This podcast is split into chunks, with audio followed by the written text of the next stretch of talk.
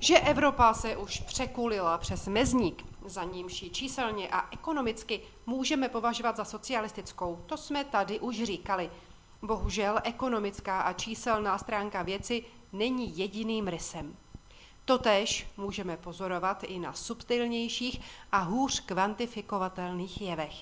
Dalším neklamným rysem nástupu kolektivismu, jehož jednou z odnoží je právě socialismus, je nástup ideologií do řízení státu. Ideologií, jež jsou ve své podstatě zcela iracionální. Ideologií, které by mohly být hezké, kdyby fungovaly. Fungovat ale nikdy nemohou, protože nevnímají realitu, biologické nastavení člověka a okolní svět. Skoro dnes a denně jsme konfrontováni s novým výkvětem takové ideologie v řízení celé Evropské unie. Jeden příklad za všechny. Vyjednavači členských států Evropské unie a Evropského parlamentu se dohodli na zavedení takzvaného uhlíkového cla, které mají při dovozu do Evropské unie platit dodavatelé železa, oceli nebo hnojiv. Jde o analogii k systému unijních emisních povolenek, o kterých bezpečně víme, že notně přispívají k současnému nesmyslnému a uměle vyvolanému zdražení cen energií a zejména elektřiny. Jinými slovy, Evropská unie systematicky pokračuje v systému střílení do kolena sebe sama, vytváření nedostatku základních surovin, zvyšování inflace a podlamování svého hospodářského růstu. Asi tak jako někdejší svaz sovětských socialistických republik z důvodu čiré ideologie a ničeho jiného než ideologie vyvolal hladomor na Ukrajině a bídu obyvatelstva tím, že vědomě a záměrně rozvrátil soukromé zemědělství, tak Evropská unie z důvodu čiré ideologie a ničeho jiného než ideologie rozvrací evropské zemědělství tím, že vědomě a záměrně zdražuje hnojiva kvůli oteplování, za které možná může člověk, nebo taky nemůže, které možná člověk může a možná taky nemůže zastavit, nejspíš nemůže, které možná vadí, nebo taky nevadí, ale které rozhodně nezastaví clo na hnojiva, protože takové clo jen ničí evropské zemědělství, tím zdraží potraviny a tím ožebračí obyvatelstvo. A hádejte, jak se chová chudé obyvatelstvo.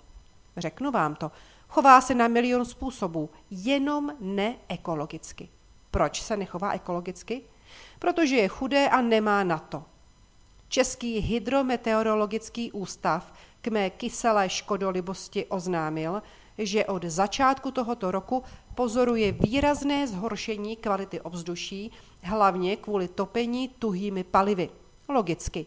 Soudruh zaslepený ideologií totiž z principu nemyslí. Kdyby myslel, věděl by, co se na tomto místě opakovaně říkala už roky. Pouze bohatý stát má na to, aby se choval ekologicky. Chudý stát se chová neekologicky a Green Deal vede ke schudnutí. Za slovo ekologicky si dosaďte činnost tlelibosti a slovo CO2 se tam třeba ani nemusí vyskytnout. Green Deal je hlavním důvodem energetické krize. Energetická krize je hlavním důvodem relativně většího schudnutí Evropy než zbytku světa. Schudnutí Evropy je hlavním důvodem masivního přechodu na tuhá paliva. Tuhá paliva produkují víc CO2, proti němuž Green Deal brojí. Ano, Green Deal způsobil produkci CO2 kvůli ožebračení lidí.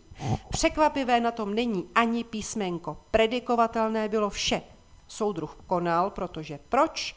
Protože máme státní ideologii neboli socialismus, který má fobii z CO2 a kompulzivně vymýšlí, jak CO2 anihilovat. Ideologie je sice květnatá, moc velkou fantazii ale nemá. Pořád se opakuje tak nějak na jedno brdo. Že poručíme větru dešti, to ukázal Green Deal. Že kdo není s námi, je proti nám, ukazují recyklovaná slovíčka jako ruský agent nebo dezinformátor pro každého, kdo se dostatečně demonstrativně a teatrálně nezařadí do správného davu jako s mávátkem na 1. máje. Proletáři všech zemí Spojte se je reprezentováno semknutím se a solidaritou mezi evropskými zeměmi, které míří do dluhové krize z vlastní rozhazovačnosti. A společně proti třídnímu nepříteli je reprezentováno označením za dezinformátora každého, kdo se otře o nefunkční a kontraproduktivní Green Deal. Socialismus v Evropské unii už převládl nejen ekonomicky, což můžeme přesně změřit a kvantifikovat, ale také ideologicky.